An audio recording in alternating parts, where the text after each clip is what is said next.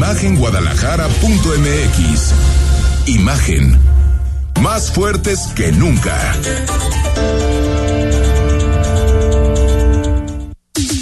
Twitter. Arroba Imagen Radio GDL. Imagen. Más fuertes que nunca. Son las 8 de la noche, ¿cómo estás? Ya estamos en jueves, avanzadita la semana, ya huele a fin de semana y huele a quincena, porque mañana es 30. Mañana es 30, ya lo, lo festeja Dylan desde, desde la cabina, mañana es 30 de julio, mañana contenta la gente para comprarte un tequilita y a la casa, porque no, no el bar no. No. Bar ni antro, este fin de semana, todo cerrado. A Pero tequila, la verdad, se disfruta igual en todos lados. Yo creo que la sí. verdad, yo, creo que sí. Hay gente que le, que le gusta ir al antro, pero yo creo que sí. Y también sabes que te puede ayudar un buen libro. Un buen libro, ¿no? Sí, pero bueno, bueno, depende Un qué buen libro. A diferencia de lo que opina un cuate que, bueno, esta gente se hace famosa por... Por este tipo de tonterías. Porque en realidad nadie los conoce, ¿no? Pero- Exactamente, irrelevantes en la opinión pública. Y de Pero, de pronto dicen algo. Marx dices, "Ay, Arriaga. caray". Marx Arriaga es el director de materiales educativos de la Secretaría de Educación, es decir, un cuate al que eh, le pagamos con nuestros impuestos, le pagamos su sueldo. Y dijo que en realidad la lectura o leer por gusto es un acto de consumo capitalista. O sea, imagínate nomás. Básicamente lo que está diciendo este cuate es no leas porque es malo. O sea, es consumo capitalista, es consumismo.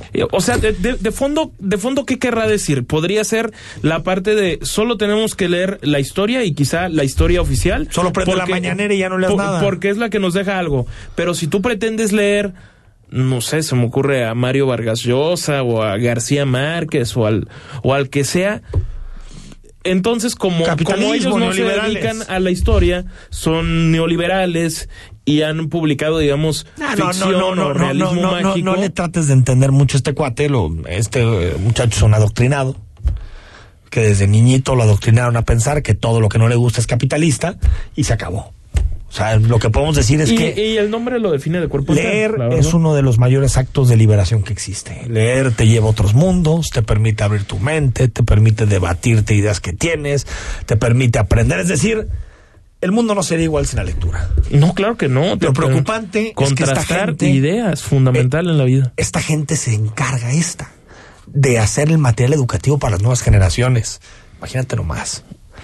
O sea, tú dirías, ¿En bueno, si es, de quién si es- estamos? si es un... Bueno, pero, pero ha- hace poquito, de la misma manera, hablaba el director del Fondo de Cultura, utilizando los mismos términos, es decir, O más impresentables o los más términos impresentable, de- ¿no? Pero a, a lo que me refiero es que si fuera cualquier persona, cualquier, pues está bien, pero este cuate se encarga de entrarle a los debates de relación de qué tienen que estar en los libros de texto de los niños.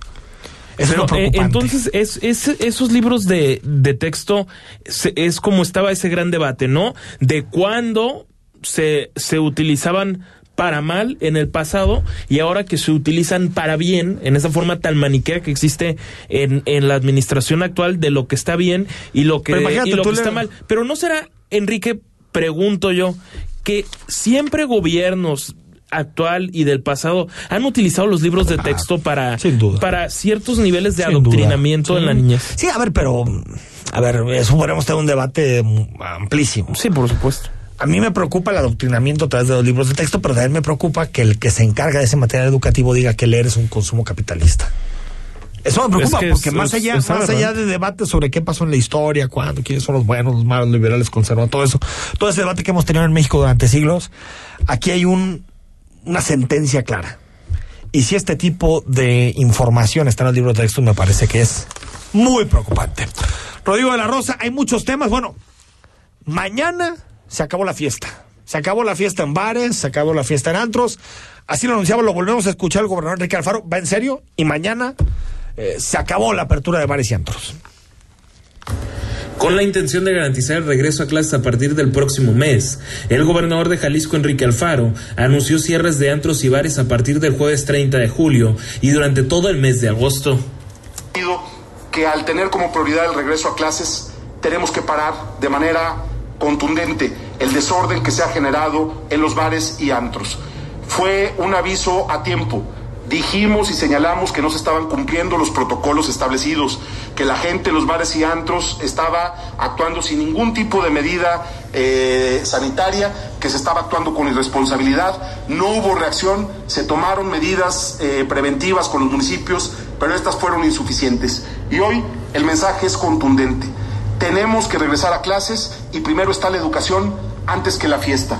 Así, A ver, esto lo declaró ahí Alfaro. así es. Y hoy eh, Rodrigo se reafirma, ¿no? Sí, exactamente. Hoy, hoy se reafirma primero confirmando que se va a reunir con este Consejo de Bares y Antros que se creó en marzo del año pasado. El Conabar, a ¿no? raíz, Con- Conbar, Conbar, Conbar. a raíz de la pandemia de COVID-19, esto en marzo de 2020, como ya decíamos. Eh, como lo expresé ayer, el coordinador del Gabinete Económico tuvo contacto con ellos eh, desde eh, que acordamos este tema. Eh, vamos a ver cómo podemos ayudar. Evidentemente, la decisión eh, sobre las medidas está tomada, pero vamos a escuchar y vamos a tratar de echar la mano. No hay ningún tipo ni de satanización ni nada. Simplemente creo que todos hemos sido testigos que en esos lugares no se han respetado las medidas sanitarias. Tenemos 10 que actuar en ese sentido. Serán 10 mil pesos de monto. No, no, no, eso se está estudiando. Vi una nota en algún medio de comunicación sobre esto, pero eh, encargué que se estudie, que se llegue a un acuerdo y que busquemos sobre todo eh, garantizar que quienes trabajan en este tipo de giros y actividades comerciales eh, no vayan a perder su fuente de ingreso. Vamos a ver cómo ayudamos, pero no está definido todavía ni montos ni padrones sobre posibles beneficiarios. Bueno, eh, el gobernador aclara que, que esto va a pasar, es decir, eh, los cierres están... Sí, que, que eso es un hecho. Está definido, ¿no? y de está alguna definido. forma contradice al todavía coordinador del gabinete económico Alejandro Guzmán Larralde diciendo, pues casi casi leemos entre líneas que esos 10 mil pesos, pues quién sabe dónde salieron, que todavía no Se los sacó definido. de la manga, ¿no? O sea, que se los habría sacado de la manga. O, o ¿qué- ¿cuál es el mensaje ahí? Porque, a ver, decía el gobernador en la declaración que, que no sabe dónde apareció la declaración porque había visto una nota en un medio de comunicación que fue mural el que, el que Exactamente. publicó, eh, pero pues lo dijo el coordinador. Sí, eh, dice, O sea, no es un asunto de que el medio se sacó de la manga y dijo, bueno, es que cada empleado gana más o menos esto. 10 mil pesos, dijo Alejandro Guzmán, tal vez se fue de lengua. Y el gobernador le dijo, no. Ahora, es una declaración que por todo lo que corrió este tema de los 10 mil pesos, imagínate, vas a llegar y les vas a ofrecer 3, 4, 5 mil pesos por empleado. Los dueños de bares no van a estar muy o sea, contentos. entonces habría, ¿eh? habría dejado la vara, la vara muy alta, La vara por, lo, alta, por lo dicho. Y, ayer sacamos la cuenta, acuérdate, Rodrigo. eh, Exactamente, 10 mil pesos es por carísimo. empleado de bar es muchísima lana por todo A ver, y ahí ¿eh? estamos hab- hablando de empleados de bares. ¿Qué te gusta que haya de empleados en los antros de las de la llamada zona real ahí Unicenter en, en Guadalajara? Ah, también muchos, Oye, ¿eh? esos esos Sí. antros son mucho más grandes que cualquier otro bar que te encuentres en la ¿Qué zona que ayer recorríamos 30, de, de 35 Chapultepec. empleados? Fácilmente, porque ahí estamos 350 hablando de los llamados cadeneros, Sí, no, el no. gerente, las El barrotero, el mesero, el públicas, los meseros, en fin. Ahora también eh, Enrique Alfaro habló porque en, la- en las últimas semanas hemos visto en la ciudad manifestaciones en donde se bloquean calles en la ciudad. Eh, se bloqueó López Mateos por el asunto eh, eh, relacionado con qué tema fue. Fue con lo de- con lo de Miramar. las inundaciones, lo de, Con las de Miramar. inundaciones en la colonia Miramar. También se bloquearon eh, calles, también exigencia de seguridad. La, la Oh. avenida Lázaro Cárdenas, esto por un tema de inseguridad que Exacto. rechazan Que el Fresno, los ¿no? vecinos de El Álamo. El Álamo, Es la Álamo. colonia del Álamo. Eh, y dijo que esa no es la solución. A ver, la manifestación y la protesta es un derecho de todos. Y no están De ahí todos. por gusto, hay que decirlo. Uno puede llegar a debatir si se resuelven las cosas haciendo ese tipo de, de afectaciones a terceros. Tal vez no, ¿no? Pero si la autoridad reaccionara mejor y la autoridad resolviera mejor los problemas, no habría necesidad. Pero- Porque en muchas ocasiones, Rodrigo, se hacen este tipo de cosas escandalosas como bloquear calles, también para llamar la atención, porque si haces una manifestación muy ordenadita en una plaza y todo, nadie te pela, ¿no? Si quieres llamar la atención de los medios y llamar la atención del gobierno, pues tienes que hacer algo Sí, que te, te genere ves algo, forzado ¿no? a ser como más Digo, vociferante, si se No- puede no- utilizar ese adjetivo. No lo justifico, pero eh, creo que lo mejor que podría decir el gobernador en un tema así es entiendo la No, molestia, es que si ¿no? se concentra alguien alrededor de la Minerva, pero sin bloquearla, por ejemplo, y puede mostrar su cartulina, difícilmente te, va- te van a voltear a ver medios de comunicación, mucho menos Al revés, ¿no? autoridades. No te van a eh, ni pelar. Y, bueno. y entonces, eh, eh, tienes esa, esa parte de los bloqueos, y ojo que la semana pasada el gobernador ya había dicho a pregunta expresa de un servidor que él no estaba de acuerdo con que los del IPEJAL hayan bloqueado lo que bloquearon, fue que fue Parque Rojo, ¿no? federalismo, a, la, a la altura de Juárez. de Juárez que, que estuvo bloqueada más de seis horas y que dijo que no era necesario porque él conocía las demandas. Entonces, que él, al conocer las demandas de la gente, entonces no es necesario que lo bloqueen, lo cual, pues, también es un, es un exceso. Próximo lunes está López Obrador en Puerto Vallarta, en la conferencia de prensa mañanera. Y López Obrador, eh, Enrique Alfaro, perdón, sabe que, que- que va a tener reunión con López Obrador en Puerto Vallarta muy temprano el lunes, pero no sabe si va a estar en la mañanera. El lunes, el lunes es reunión del Gabinete de Seguridad. Eh, lo único que está en la agenda es eh, abordar ese, ese tema. Eh, los demás asuntos van caminando bien. En las reuniones de trabajo con secretarios y funcionarios del gobierno federal se ha avanzado mucho en los temas que hemos venido platicando. Entonces, para el lunes eh, estoy citado nada más a la reunión de la mesa de seguridad y, y hasta el momento, hasta el día de hoy, no tengo conocimiento de algún otro tema en la agenda. ¿Ya tuvieron Entonces, ¿será que le hicieron el Extraño, ¿no? Muy extraño.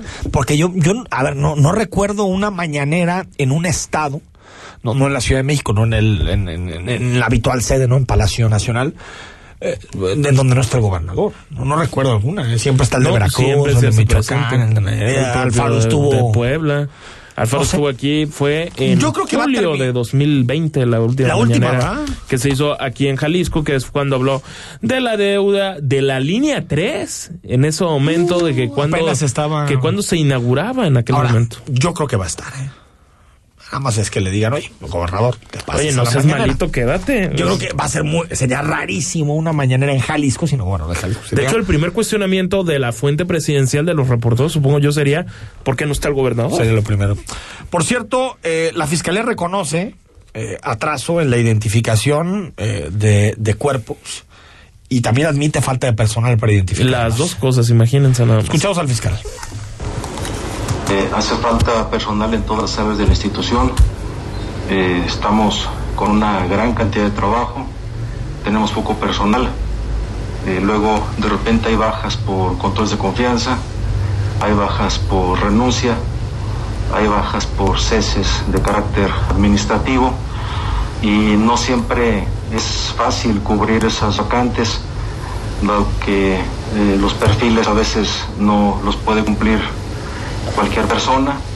Eh, sin embargo, hay una enorme disposición del personal para trabajar aún en estas condiciones, pero eh, estamos en un permanente esfuerzo por eh, cubrir esas plazas y desde luego lograr la incorporación de unos candidatos para que las áreas tengan un poco más de personal. Qué tristeza lo que ha pasado con Forenses, que fue una gran creación en el momento en que, en que se cambió de partido en el poder en Jalisco, cuando se fue el PRI, llegó el PAN. Una de las primeras apuestas fue darle autonomía a, a- a- Forenses. Sí. Y, y se hizo muy buen trabajo. Y han ido, bueno, nos enteramos en el sexenio pasado del asunto del, del trailer de la muerte y la imposibilidad. noticia mundial. Mundial. Pero no se ha hecho mucho para cambiar las cosas. Se- en su momento, Macedonio Tamés, como coordinador de seguridad del, del gobierno de Jalisco, habló de, de, de porque él fue de los que iniciaron, se me fue Jalisco. Y, y no se ha hecho prácticamente nada. Seguimos prácticamente con unos problemas de identificación. Y aquí hay un caso, Rodrigo. Nada más que reba- rebasados ¿no? porque no se podría comparar la, la época, ¿no? En cuanto a violencia y Ah, no, no, asesinatos. coincido, o sea, coincido, pero bueno, una institución tiene que adaptarse a, Por supuesto. a lo que enfrenta A las- a las tristes normalidades de hoy. Un caso dramático que es el que lleva todo este debate a la luz, ¿no? Eh, Es una nota que publica hoy el diario Sí, pero Mural. un caso de una persona que pasó ah, dos años yendo a Imagínate, do- do- dos años, acudió 15 veces la señora María de Lourdes Navarro, 15 veces asistió a ciencias forenses porque no sabía nada de su hijo y resulta que apenas este año, eh, y esto en, en abril, le dicen, oye, pues resulta que aquí está. Increíble. O sea, es que es increíble. ¿eh? Imagínate Increíble. dos años, o sea, eh, imagínate dos años que tienes que estar yendo una, dos, tres, cuatro, quince veces, que te dicen que no tienen ni idea de dónde está, que tienes que sufrir dos años buscando y de pronto te dicen, ¿sabe qué? Sí. Sí lo tenemos. Este, este ¿Es de verdad? apareció en una fosa clandestina de Tlajomulco en 2019, escasos días después de que fue levantado.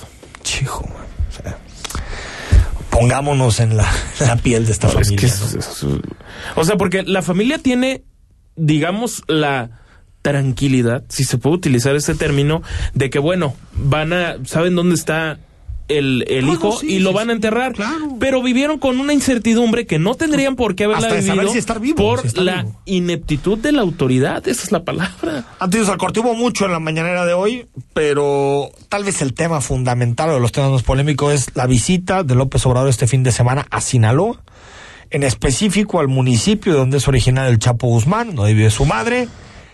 Y, esto dijo el presidente sobre su visita. Primero dijo que mm, básicamente es un invento del país. Bueno, voy a Badiraguato porque estamos haciendo el camino de Badiraguato a Guadalupe y Calvo.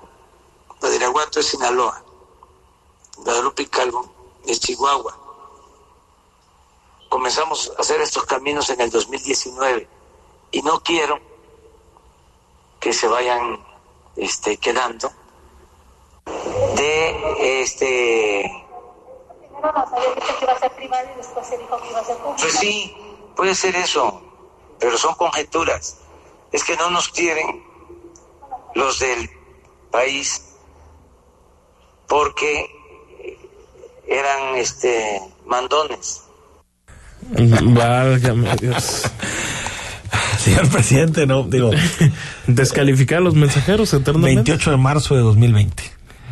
El presidente de la República se topa con la dama del Chapo y le dice, te saludo, no te bajes, no te bajes. Ya recibí tu carta. Mucha conjetura, ¿no? No, bueno. A ver, si no lo hubiera hecho nunca en la vida el presidente, si nunca he ido a Badiraguato, eh, lo dije mal. Badiraguato. Badiraguato, correcto.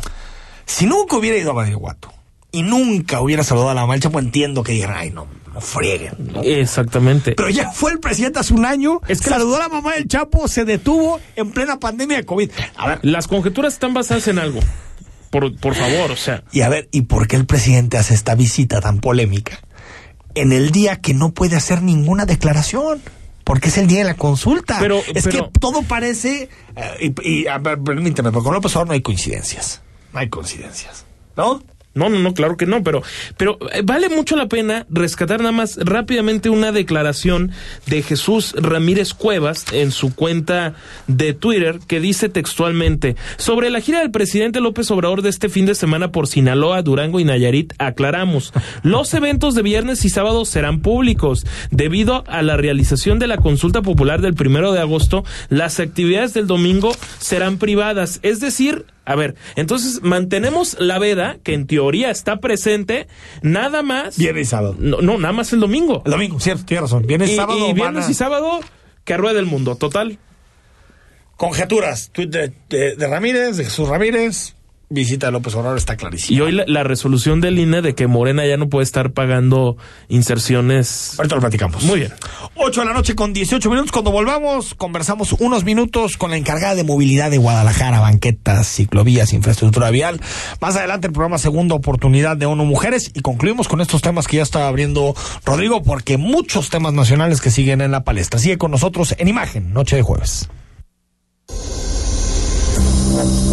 El análisis político. A la voz de Enrique Tucent. En Imagen Jalisco. Regresamos. En la consulta popular del primero de agosto, nuestras vecinas y vecinos contarán y clasificarán nuestras opiniones. Ellas y ellos son capacitados por el INE y son parte de la cadena de confianza que da certeza a los mecanismos de participación ciudadana.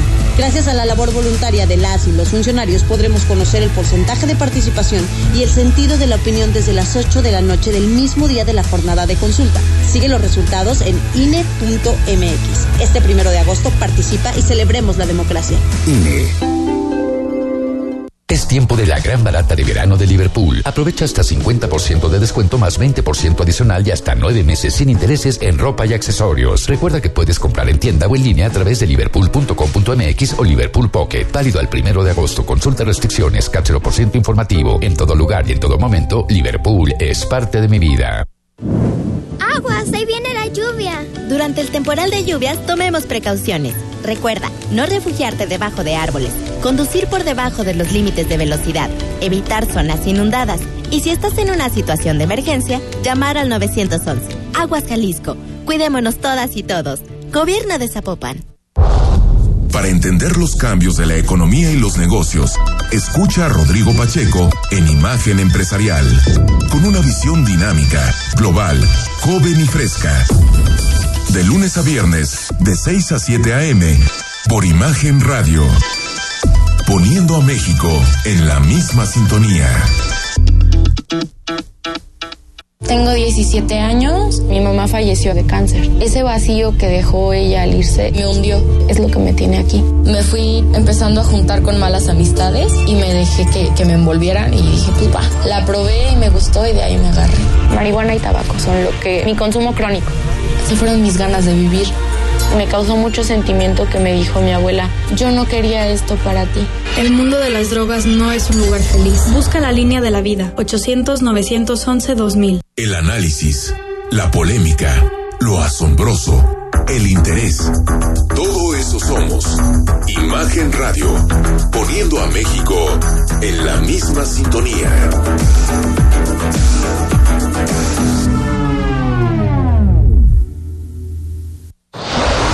Queremos conocer tu opinión.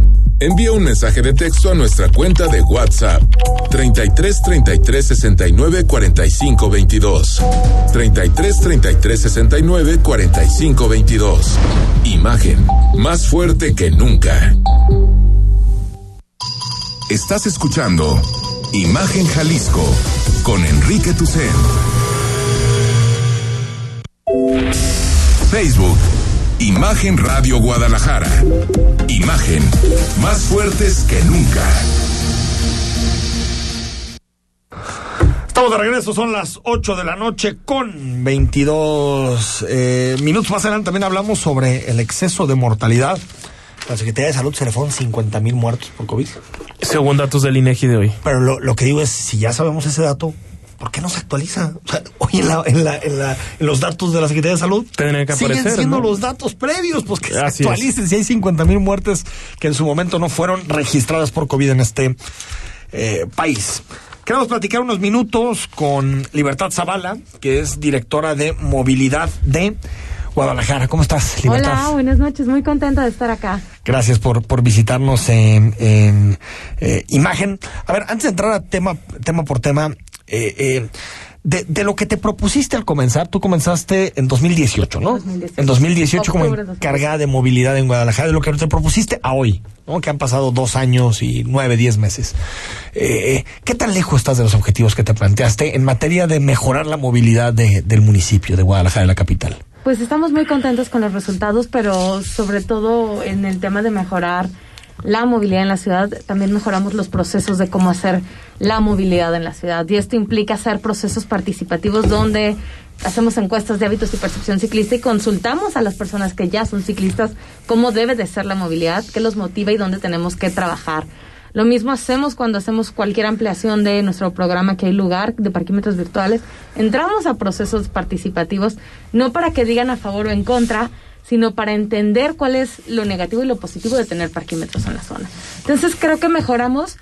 Eh, llegamos a los 184.8 kilómetros de infraestructura ciclista. También 184. 184. ¿Cu cu cuántos eran los kilómetros cuando empezó el sexenio? Cuando el trienio, perdón. El trienio teníamos eh, ciento, cien, ciento y tantos. O sea, pasaron dos, dos cosas. 80-90% más. 80-90% más, pero pasan dos cosas. Uno, gobierno del estado cambia y se dedica también a impulsar la movilidad ciclista. Ese es un factor. Segundo factor, tenemos la pandemia. El, la COVID-19 nos hace voltear a ver a la bicicleta como un medio de transporte Es alternativo eh, que da beneficios a la salud, no solo porque tu cuerpo esté mejor, sino porque también tu mente se despeja en medio de un confinamiento. Hicimos 13 kilómetros de infraestructura ciclista emergente. entre los que destacan Avenida México y al oriente nos aventamos 6.4 kilómetros de Belisario Domínguez sobre Gigantes hasta Tetlán, conectando al oriente de la ciudad con una ciclovía que ahorita acabamos de hacer un aforo y tenemos más de 200 ciclistas desde el primer aforo al día de hoy. Tenemos, a ver, eh, eh, para, para, quienes nos gusta andar en bici, movernos en bici, notas que hay más gente que está utilizando la bicicleta, pero, pero cañón, ¿eh? O sea, si llega un momento en el que, por ejemplo, los, no sé, sábados en la mañana, o hay, hay corredores yo diría hasta con tráfico ciclista, ¿no? Hablando de seis, siete, ocho bicicletas seguidas. Eh, eh, tenemos datos, libertad, es decir, de, de, de eh, porque yo creo que la, la infraestructura jala uso. Si, si tú te sientes natural. seguro y, y usted le, le, pido que, que eh, eh, haga un recorrido en bici en Avenida México que tiene ciclovía o en Avenida Patria para que vea la diferencia sí, no, para un no. ciclista, ¿no? no El otro otra. es casi la muerte, ¿no? Eh, eh, pero, pero, ¿tenemos algún dato del incremento? Sí, libertad? tenemos datos del incremento, pero también de, de justo esto que dices, más, ciclo, más ciclovías, más ciclistas. En 2017 hicimos una encuesta de hábitos y percepción ciclista, bueno, la hizo la otra administración, pero digo, la hicimos nosotras, y nos fuimos con los usuarios de la vía recreativa, ¿no? Estos usuarios que todos los domingos recorren hasta 10 kilómetros, y fuimos a preguntarles, oye, ¿por qué no usas la bicicleta de manera cotidiana? Y la respuesta es porque no hay suficiente No me siento seguro. Sí. No me siento seguro. Hoy, después de 100 kilómetros más de infraestructura ciclista, sales a la calle y la gente te sigue diciendo, es que necesito más infraestructura para mejorar mis trayectos. Una de las entrevistas que hicimos ahora para la presentación de la encuesta 2020, una chica decía un testimonio que me erizó la piel y de ella se mueve de Juan Pablo II uh -huh. hacia aquí la colonia Monraz en bicicleta. Ah, un frío. Es o sea, un 15 recorrido, kilómetros. Ajá, es buen recorrido y la chica decía, yo agarro el aire, o sea, voy temblando y suelto el aire y respiro cuando toco una infraestructura. Ese es cierto, totalmente de acuerdo. Esa sensación es, nos dice sí o sí, si queremos más ciclistas en la ciudad, queremos una ciudad más amable, tenemos que... Esa es la infraestructura y mientras no está, decirle a todos los automovilistas que nos están escuchando, que cuando ven un ciclista se detengan, rebasen con, ¿no? No tienen por qué aventarle el coche, ¿no? Trata de ponerte en su lugar. Claro. ¿no? Claro, también. ¿Te gustaría que te avienten el carro? Imagínate. que lo sientas aquí. Aparte, ¿no? somos más vulnerables porque no tenemos un casco de una tonelada con acero, vidrio que nos proteja. O sea, te pasa una moto a alta velocidad a un costado y sientes el viento que te mueve. Ahora imagínate un transporte público, un camión de carga pesada o un vehículo particular. Ahora, siendo, siendo indudable que cada vez se utilizan más las, las ciclovías y también entiendo que debe haber como un proceso de adaptación, por así decirlo, ¿cuál ha sido la otra parte, porque a ver, se ha sabido que, que, ha habido resistencias, aunque no les toque directamente, fue todo un caos la de la de Guadalupe o precisamente la, la, de toca, Gigantes ¿no? por Guadalajara. Por, por la parte de de ese como odio a que por qué los ciclistas se tienen que mover en la calle, algo que es francamente absurdo, pero pero entonces esa parte es la que me parece relevante preguntarte, ¿qué se encuentran por el otro lado, por el otro lado del automovilista, y yo diría el automovilista intolerante, si se quiere decir así, y por supuesto los lugares que le quitan a negocios que también son afectados el caso de Gigantes, bueno, el caso de Zapopan y de Avenida Guadalupe, todas y todos lo conocemos, ¿no? Terrible, vecinos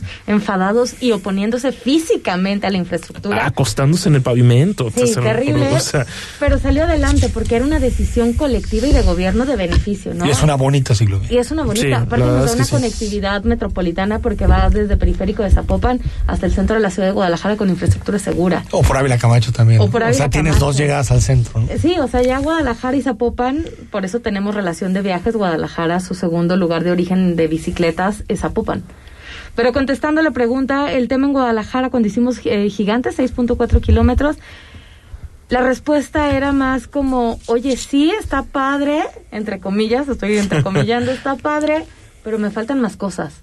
Arréglame banquetas, porque el oriente de la ciudad de Guadalajara sí tiene una población muchísimo más antigua y las personas de la tercera edad decían, oye, no, qué miedo el ciclista que va a pasar súper rápido. Entonces cuando le decimos, no, lo vamos a bajar de las banquetas, les vamos a dar un espacio, entonces respiraban. Gigantes tuvo la particularidad de que no renunciamos a carriles, sino reajustamos carriles.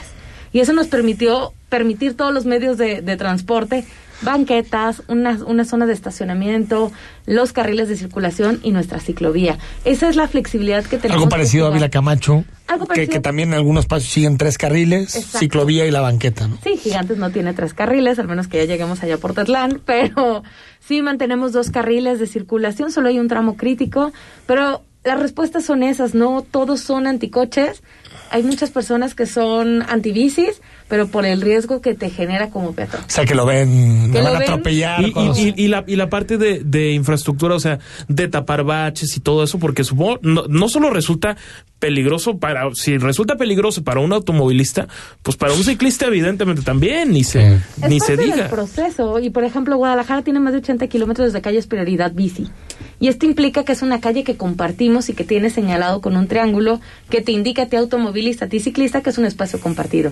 Y en esas calles tenemos que tener principal cuidado justo en el rodamiento, en el estado de nuestros asfaltos, nuestros pavimentos. Porque un bache en la noche en un ciclista. No, hombre, no, No, no, no, no, imagínate. No, olvídate de la bici, de vueltas. tu cuerpo, ¿no? De Sí, tu columna das- vertebral. Sí, no, la Ahora, integridad física. ¿qué, qué, qué ciclovías siguen?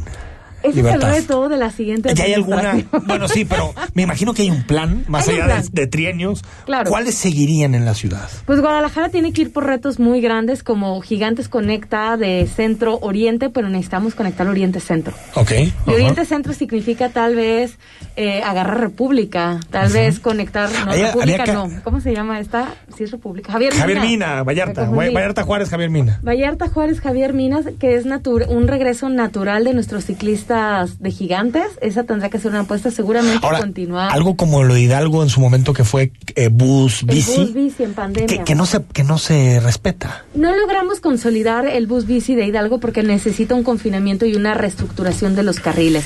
Eh, trabajando con Citeur, el camión de Citeur, el trolebús, que todos amamos, bueno, yo lo amo mucho.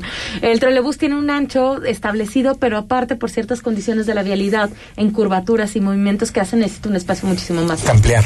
Entonces hay que ampliar el carril más allá de 5 metros en algunos tramos y eso implica reestructurar toda la avenida. No logramos confinarlo porque en realidad el ideal es que esté confinado Hidalgo y sobre todo el ideal es que comparte el espacio no solo con los ciclistas, sino también con las calandrias. Que tú, si circulan por Hidalgo, de repente se encuentran la calandria Claro. dando el tour y los coches lo rebasan, ¿no? Entonces era un carril ideal para compartir ciclistas, eh, calandrias y nuestro trolebús. Oye, vamos al corte. Vamos. Si quieres, platicamos de eso, de qué, qué es tema. Y también sobre las multas de la gente que invade banquetas y ciclovías. Es una cosa detestable. Y no solo es detestable, sino que aparte cuando te quejas y le dices, oye, ten un poquito de respeto, la gente se enoja. No, es una cosa tremenda. Vamos al corte. Seguimos, estamos en imagen Jalisco, noche de jueves, 8 de la noche con 32 minutos. El análisis político. A la voz de Enrique Tucent. En Imagen Jalisco. Regresamos. Aguas, ahí viene la lluvia. Durante el temporal de lluvias, tomemos precauciones. Recuerda, no refugiarte debajo de árboles, conducir por debajo de los límites de velocidad, evitar zonas inundadas y si estás en una situación de emergencia, llamar al 911. Aguas Jalisco. Cuidémonos todas y todos. Gobierno de Zapopan. Es tiempo de la gran barata de verano en el Centro de Seguros Liverpool. Contrata tu seguro para tu auto a 13 meses sin intereses y hasta 35% de descuento, más hasta 5% en monedero electrónico. Contrata en tienda y en liverpool.com.mx. Válido del 19 de julio al 1 de agosto. Consulta restricciones, cátero por ciento informativo. En todo lugar y en todo momento, Liverpool es parte de mi vida. Amor, ¿en cuánto llegas? Eh, estoy a dos canciones. La música es tu copiloto. Solo te falta SEAT. Estrena SEAT Arona desde 3,999 pesos al mes con SEAT Total. Con seguro y comisión por apertura gratis. Válido en julio 2021. Cat informativo del 14.5% sin IVA. Términos y condiciones en SEAT.mx. SEAT. 20 años en México. Las noticias en México y el mundo no descansan. Imagen informativa con Patricia Rodríguez Calva. Domingos, 7 de la noche. Imagen Radio. Tan grande como la información. Poniendo a México en la misma sintonía. La vacunación contra la COVID-19 sigue en marcha.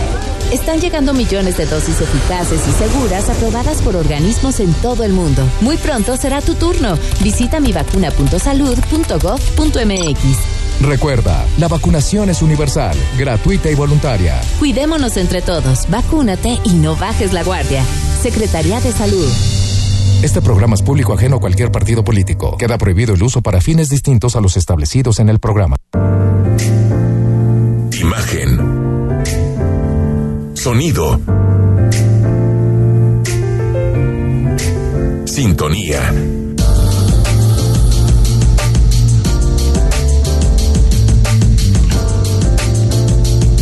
Poniendo a México en la misma sintonía.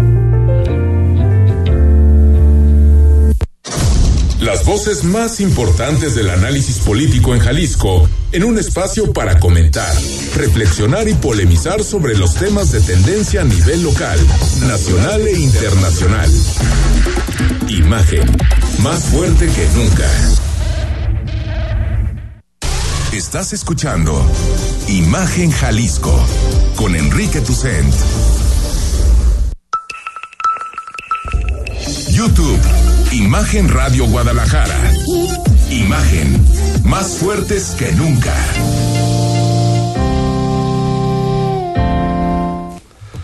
Estamos de regreso en Imagen Jalisco. Unos minutos y seguimos conversando con Libertad Zavala. Estamos hablando sobre movilidad en Guadalajara, infraestructura, banquetas, todo lo que tiene que ver con, con la transformación que tenemos que tener como ciudad de la movilidad. Antes quiero platicar unos minutos con Lourdes Colinas. Seguimos, seguimos unos minutos con, con Libertad eh, Zavala, directora de movilidad de Guadalajara. Dejamos el tema, Libertad, de eh, la, el, el bloqueo de, de, de, las ciclopistas y las banquetas. Yo sé que no hay fuerza policíaca, eh, que, que, pero, pero ¿qué se puede hacer para, porque es cañón, o sea, todo el tiempo se bloquean? Movilidad Guadalajara tiene a su equipo de agentes de movilidad y tenemos nuestra sanción de banquetas libres, que es nuestra clave 5, donde sancionamos a todas las personas que invaden espacios como banquetas y como ciclovías. Entonces, de manera recurrente, nosotros hacemos recorridos, tenemos viceagentes también que hacen recorridos por la infraestructura ciclista. Sin embargo, mucho del tema tiene que ver con que no somos, tal vez, no tenemos toda la capacidad de cobertura para estar bajándolos todo el tiempo, a todas horas, pero vamos más allá. Porque muchas veces de estas invasiones a banqueta tienen una relación con los comercios, tienen una relación sí, directa casi con siempre, algún casi siempre. una senaduría en Ávila Camacho que, que recuerdo muy Ah, bien. sí, cómo no.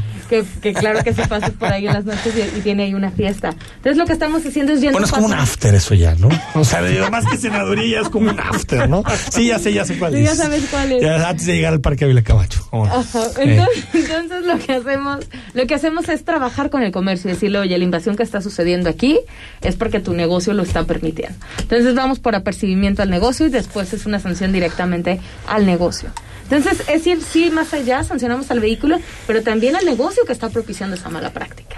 Entonces, hemos tratado de ver el problema de manera redonda y, por supuesto, nuestros cursos de Educavial, cuando tú eres acreedor a una sanción, clave 5, banquetas libres, que es de 4.800 y tantos pesos, si quieres un descuento, solo hay una opción, puedes obtener el 50% yendo a un curso de Educavial. Y con nuestros cursos de Educavial seguimos teniendo unos grandes datos que significa que el 98 personas, el 98% de las personas que toman el curso no reinciden. Ah, ¿de verdad? No reinciden, solo el 2% es reincidente.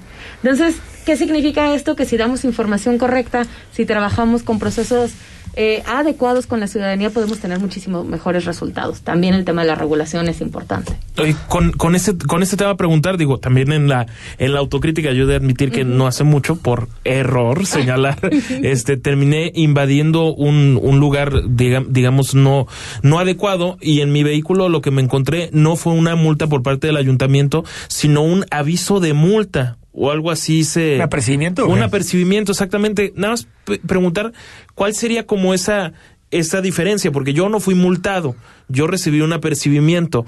Entonces eh, pues esto, eso crees no, bueno, eso decía el papelito, papelito habla, ¿no? y lo leyó muy bien. Según yo sí. Hace, hacemos apercibimiento sobre los vehículos, pero solo en las zonas reguladas. Guadalajara tiene 11 zonas reguladas con el programa que hay lugar, nuestros parquímetros virtuales. Y cuando estamos en un proceso de reactivación de las zonas, que ahorita les cuento por qué pasamos por proceso de reactivación, apercibimos a los vehículos mm. de, estás en una zona regulada, esto es una, un aviso, la siguiente es una sanción. ¿Por qué? Eh, durante la pandemia, el mensaje en marzo del año pasado, el mensaje del gobernador y de los, alcaldes fue quédense en casa. y nuestras zonas reguladas en un porcentaje están en zonas habitacionales o en zonas mixtas. Entonces, ¿cómo íbamos a sancionar a las personas cuando los invitabas a quedarse en su casa? Entonces decidimos suspender el programa el 20 de marzo del año pasado y fuimos reactivando según cómo fueron abriendo las zonas comerciales, la zona de Chapultepec, la zona de la Americana, y hay zonas que hasta este año empezamos a operar después de, de todo lo que ha sido la pandemia y que seguimos en pandemia, pero también las dinámicas ya volvieron, las dinámicas comerciales. Entonces es por eso que seguramente tuviste un apercibimiento. Qué bueno que fue apercibimiento. Oye, yo, yo creo, no, no, no, no sé qué opinas tú, ¿verdad? Pero yo creo que no ha habido obra en los últimos 30, 40 años que haya cambiado más la imagen de Guadalajara que Paseo Alcalde. No, o sea, Alcalde. Paseo Alcalde es como uno pasa, está en Paseo Alcalde y no. Tratas de imaginarte, yo estudié hace cerquitita en el Cooks.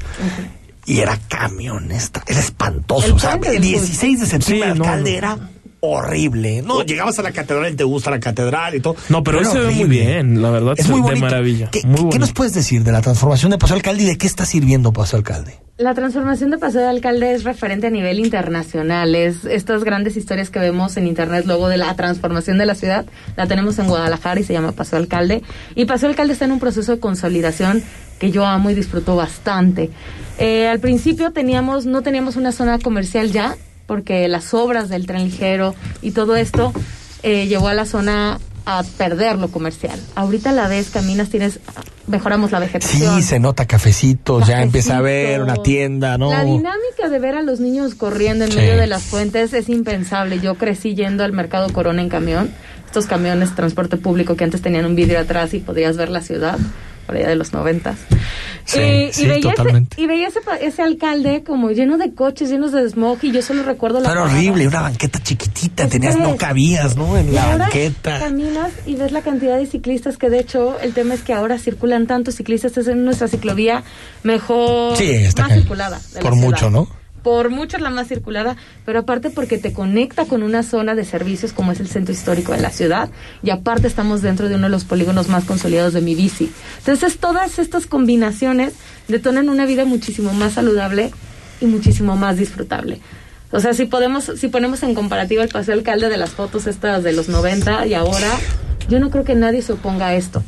No, pero al principio hubo resistencias. Muchísimas resistencias. Pero O sea, creo que lo que te deja el paso alcalde como enseñanza es que eh, puedes hacer una ciudad mejor. O sea, eh, después se dice como que no, no se puede, ¿cómo vas a cerrar los coches? ¿Quién va a llegar a Aquí comprar? no es Europa. Y, y o sea, aquí no, aquí no se vive como en Europa, aquí la gente no anda en bici, ¿no? Notas sábados, domingos, pasó alcalde y, Está lleno. y la gente está disfrutando su centro, está disfrutando su ciudad, eso es muy bonito, ¿no? Y te digo que para mí también es una señal de alcalde antes de la intervención en 2000, si revisas datos 2014-2013, de hechos de tránsito, incidentes o atropellamientos, muertes de personas vulnerables en la calle por un vehículo motorizado, pasó a alcalde, la avenida alcalde era un foco rojo. Y ahora lo que tienes es vida. Entonces es una muestra muy clara de que la infraestructura salva vidas y entonces eso para Guadalajara es la respuesta en todos los temas de seguridad vial. Oye, antes de, de despedirte, Libertad Uno, eh, ¿cómo le hacemos para bajarle la velocidad a la ciudad? Ese es un reto. Y ese O sea, es el reto que tenemos que eh, afrontar. seguimos, seguimos pensando en que si hay libre, pues hay que ir a 100 y hay que ir, ¿no? Y lo que significa muertes, lo que significa accidentes. ¿Qué, se debe hacer? Eso tiene que venir de movilidad, tenemos que empezar a reducir aún más carriles para que no se pueda correr a esa velocidad. ¿Qué, qué hacer? Pues les cuento, ahorita tenemos, eh, somos parte de una alianza internacional con Bloomberg Philanthropies que se llama Iniciativa de Seguridad Vial para la seguridad vial global con Bloomberg y somos parte de 32 ciudades a nivel global. Desde el 2019 fuimos seleccionados y en 2020 comenzamos los trabajos. La ciudad de Guadalajara al día de hoy tiene identificados los, los cruceros, las intersecciones con mayor riesgo y por lo tanto con mayor nivel ¿Nos dices algunas? ¿Tienes de- tienes, sí, eh, tengo bueno, una que, que seguramente ¿cuál les va a llamar la atención, la glorieta famosa de tránsito, Ah, circunvalación de Sí, alcalde, por supuesto. Entonces, esa es como una que te llama mucho la atención, pero en realidad cuando eres un poco más consciente volteas y ves son espacios muy transparentes, pero transparentes para el vehículo, donde no hay límites de velocidad, no hay un límite entre el arroyo la vehicular, noche, ¿no? el arroyo vehicular y las banquetas. Entonces, ese es uno de los focos y eso nos está permitiendo esta iniciativa con Bloomberg, nos está permitiendo tener un diagnóstico súper completo de cómo vamos a hacer para reducir las velocidades, por lo tanto, salvar vidas. Guadalajara, en un análisis que hicimos del 2015 al 2019, teníamos 462 personas muertas por atropellamiento. Eso es fatal. Tenemos que llegar a una meta donde idealmente las muertes sean cero. Puede haber lesiones, seguramente, pero no muertes por atropellamiento porque entonces no hicimos bien nuestro trabajo. Y una segunda, las vueltas a la derecha. Ah. ¿Qué se puede hacer? Porque las vueltas a la derecha en, en, casi todo el mundo están prohibidas las vueltas a la derecha. Aquí es continuo con precaución. Bueno, ahí está. O sea, desde que eh, nos dieron el coche, de, cuando estábamos chavos, nos dijeron a la izquierda no, hay que esperar el semáforo. A la derecha continuo y con precaución. Uh -huh. Desde los continuo y con precaución así, así afecta son, al peatón, así son los cursos. afecta al ciclista, afecta el tráfico. O sea, es, es un desmadre la Ay. vuelta a la derecha creo que con precaución, ¿no? Sí, y eso es terrible y lo ves en intersecciones Ávila Camacho y Federalismo. El otro día estaba entrevistando ciclistas en Avenida México y Chapultepec.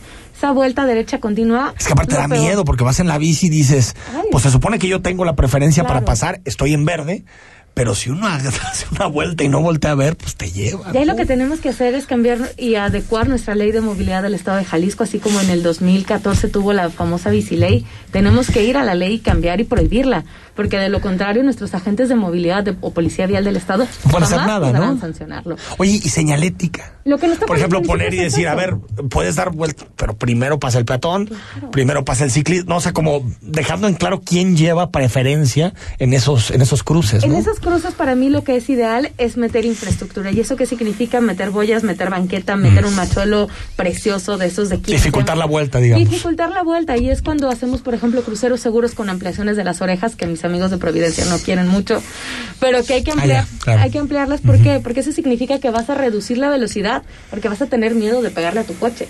Pero en realidad lo que estamos garantizando es que una persona sea visible. Reduzca la verdad y lo veas. Exacto.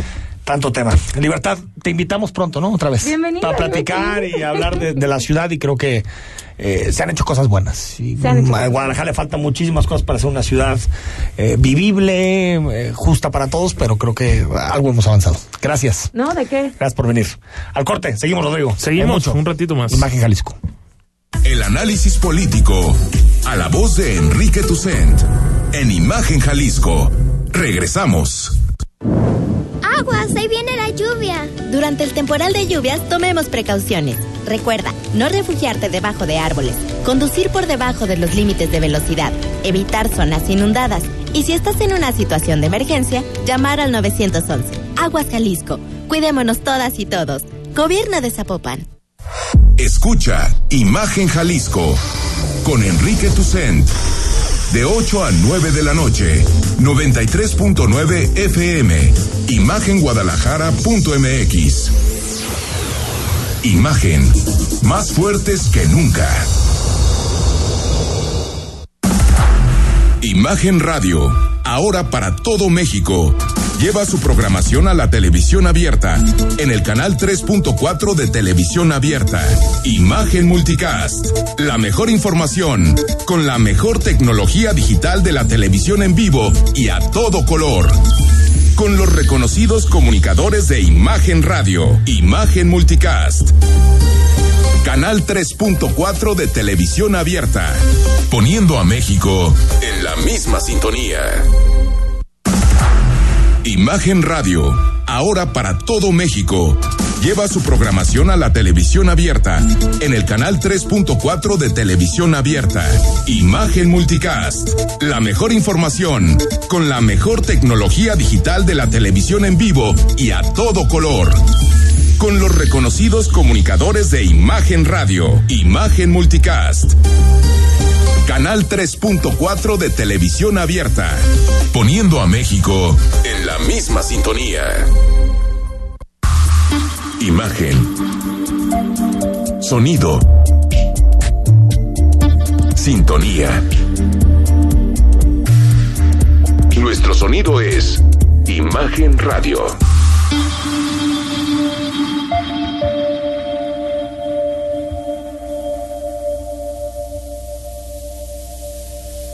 Compartimos micrófonos contigo. Mándanos una nota de voz de no más de 20 segundos al WhatsApp 33 33 69 45 22. Escucharemos tu punto de vista durante el programa. Imagen, más fuerte que nunca.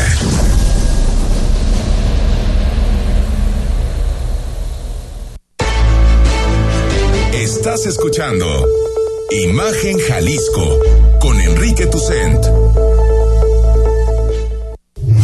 Instagram, arroba Imagen Radio GDL. Imagen, más fuertes que nunca. 8 de la mañana con 8 de la mañana. 8 de la noche. 8 de la noche con 49 minutos. La gente va a pensar que no estamos en vivo. Estamos en vivo. 8 de la noche con 49 eh, minutos. Ahorita leemos tus mensajes, muchos comentarios sobre la entrevista que tuvimos con la directora de movilidad de Guadalajara. Pero antes queremos conversar unos minutos con Lourdes Colinas. Ella es especialista de empoderamiento económico de ONU Mujeres México. Queremos hablar sobre un programa que seguramente te va a interesar que llama, se llama Segunda Oportunidad. Lourdes, buenas noches, ¿cómo estás? Hola, ¿qué tal? Buenas noches, muy contenta, Enrique Rodrigo, de estar aquí con ustedes. Oye, a ver, platícame, Lourdes, ¿qué es el programa Segunda Oportunidad? Claro que sí, con mucho gusto. Pues mira, este programa es un programa de ONU Mujeres a nivel global. Se implementa en varios países del mundo, como Australia, Camerún, India, Jordania y aquí en América Latina, en Chile y en México. Se llama segunda oportunidad porque en realidad es dar acceso a una segunda oportunidad a, a, las mujeres que por algún motivo tuvieron que dejar la escuela, dejar sus estudios, su trabajo y esta es una segunda oportunidad para retomar su proyecto de vida. Aquí en México estamos implementando el programa en, en Jalisco, en Estado de México y en Puebla. Ajá. Y de eso se trata, es eh, de transformar la vida de las mujeres y también de, de sus comunidades. ¿Y cómo lo hacemos? Lo hacemos de la mano de los gobiernos locales, eh, haciendo, dando oferta de calidad, de educación, de acceso al empleo, oportunidades de emprendimiento a las mujeres y como te mencionaba, siempre muy de la mano de los gobiernos eh, locales. En el caso de Jalisco, pues eh, estamos muy vinculadas con la Secretaría de Igualdad Sustantiva. Sí. Gracias a eso, pues tenemos eh, la oportunidad de brindar a las mujeres el programa y además hacer eh, este enlace con toda la oferta que ya existe en el gobierno eh, estatal y municipal sobre empoderamiento de las mujeres y también en diversos temas como atención a la violencia. Pa para quien le interese eh, vincularse, Lourdes, a este, a este programa, Segunda Oportunidad, ¿qué debe de hacer para poder eh, buscar, digamos, uno, más información y segundo, aprovechar este programa? Claro que sí. Pues mira, ahí en, en Jalisco tenemos seis centros, tres en Zapopan, uno en Tlaquepaque, uno en Guadalajara y uno en Jocotepec. Sí. Y eh, para poder acceder al programa, las invitamos a que vayan a la página de internet, es segunda-oportunidad.mx y también en las redes de ONU Mujeres, Twitter, Facebook, ONU Mujeres MX. Ahí podrán tener información de cómo acceder a este programa. Es un programa realidad muy completo porque brinda diferentes, eh, for, un, es un programa de formación que tiene diferentes áreas, diferentes eh, contenidos como por ejemplo proyecto de vida, cultura y educación financiera, oficios, emprendimiento y también tiene una parte muy importante de alfabetización digital, como saben ahora en sí, el contexto COVID y en la pandemia, pues se ha vuelto un elemento fundamental para que las mujeres puedan incorporarse al, al, al, mercado laboral. Como, como ustedes saben, aquí en México existe una brecha muy importante de participación entre mujeres y hombres en el mercado laboral. Cuatro de cada mujeres participan en el mercado laboral en comparación de siete de cada hombre. Entonces, hablamos de una brecha pues muy importante que todavía tenemos muchos retos que cerrar y este programa busca precisamente esta transformación. No, y, y, salarial, veía en la ENIG que salió esta semana, un hombre uh -huh. en promedio tiene un ingreso de 23 mil casi pesos y una mujer de 14 mil. Así es, tenemos una diferencia? brecha salarial muy importante, eh, una de, de, las brechas pues más grandes eh, de América Latina es en, justo en la tasa de participación laboral. Tenemos una tasa de participación laboral de las más bajas de, de, de nuestra región, brechas salariales importantes también entre, entre mujeres y hombres. Y también, por ejemplo, en educación en México, seis de cada diez personas mayores de 15 años sin educación son mujeres. ¿no? Sabemos que una mujer tiene cuatro veces menos probabilidades de tener acceso a la educación o al mercado laboral que un hombre. Entonces, esto nos refleja todas estas brechas que todavía tenemos que ir cerrando y este programa pues busca de la mano de los gobiernos locales contribuir a eso. Lourdes Colina, em, especialista en empoderamiento económico de ONU Mujeres en México. Gracias y hablamos pronto. Muchísimas gracias a ustedes. Ahí está, toda la información importante. Segunda oportunidad, un programa de Naciones Unidas en eh, México. A ver, eh, antes de irnos, un par de temas que creo que, que, que te interesan. Hoy anunció en, en la mañanera la secretaria, la secretaria de Gobernación, Olga Sánchez Cordero, en conjunto con el presidente López Obrador, pues el inicio de ciertas excarcelaciones. A ver, escuchamos eh, a Sánchez Cordero que dijo lo siguiente.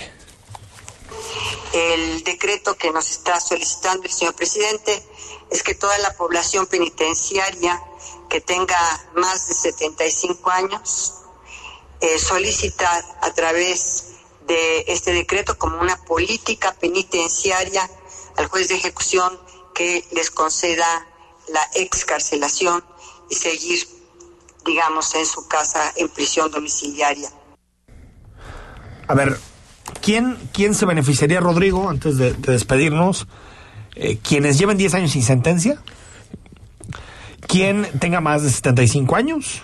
Mayores de 65 años con enfermedades crónicas y también quien señale que fue torturado durante su proceso. ¿Qué, qué sucedería con el protocolo de Estambul. Estambul, según leí, ah, aprobado por la ONU en 1999? Nada más, según datos de la propia Secretaría de Gobernación, en México existen 94.547, más de 94.000 presos que no han recibido sentencia.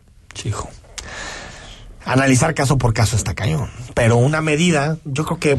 A ver, logísticamente es bastante complicado el asunto. Algunas son justas. Yo creo que algunas, a ver, una persona de más de 75 años que tuvo un robo menor, pues a ver. Y, y esto caería ¿no? en lo que habló mucho López Obrador en su campaña. Amnistía. La amnistía final parece que finalmente se da después de, de tres años en la administración. Mañana tendremos posibilidad de analizarlo más a fondo. Por cierto, Rodrigo, mañana está con nosotros el fiscal anticorrupción. Mucho que Muchísima chamba del fiscal anticorrupción. Mañana platicamos con Gerardo de la Cruz. Tenemos, como siempre, las frases de la semana, los libros, las películas, todo. Mañana viernes aquí en Imagen. Gracias por acompañarnos. Muy buena noche de jueves. Escucha Imagen Jalisco con Enrique Tucent de 8 a 9 de la noche 93.9 FM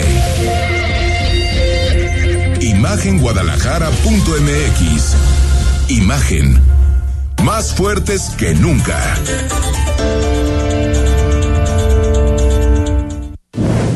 ¡Aguas! ¡Ahí viene la lluvia! Durante el temporal de lluvias tomemos precauciones. Recuerda, no refugiarte debajo de árboles, conducir por debajo de los límites de velocidad, evitar zonas inundadas y si estás en una situación de emergencia, llamar al 911. Aguas Jalisco. Cuidémonos todas y todos. Gobierno de Zapopan. Imagen Radio, ahora para todo México. Lleva su programación a la televisión abierta en el canal 3.4 de televisión abierta. Imagen Multicast, la mejor información con la mejor tecnología digital de la televisión en vivo y a todo color. Con los reconocidos comunicadores de Imagen Radio, Imagen Multicast. Canal 3.4 de televisión abierta, poniendo a México en la misma sintonía. Tengo 17 años, mi mamá falleció de cáncer. Ese vacío que dejó ella al irse me hundió, es lo que me tiene aquí. Me fui empezando a juntar con malas amistades y me dejé que, que me envolvieran y dije, pues va. La probé y me gustó y de ahí me agarré. Marihuana y tabaco son lo que... mi consumo crónico. Esas fueron mis ganas de vivir. Me causó mucho sentimiento que me dijo mi abuela, yo no quería esto para ti. El mundo de las drogas no es un lugar feliz. Busca la línea de la vida. 800-911-2000. Imagen PD. Todos los sábados, de las 0 horas a las 3 de la mañana. Imagen PD. Con Gonzalo Oliveros. Imagen Radio.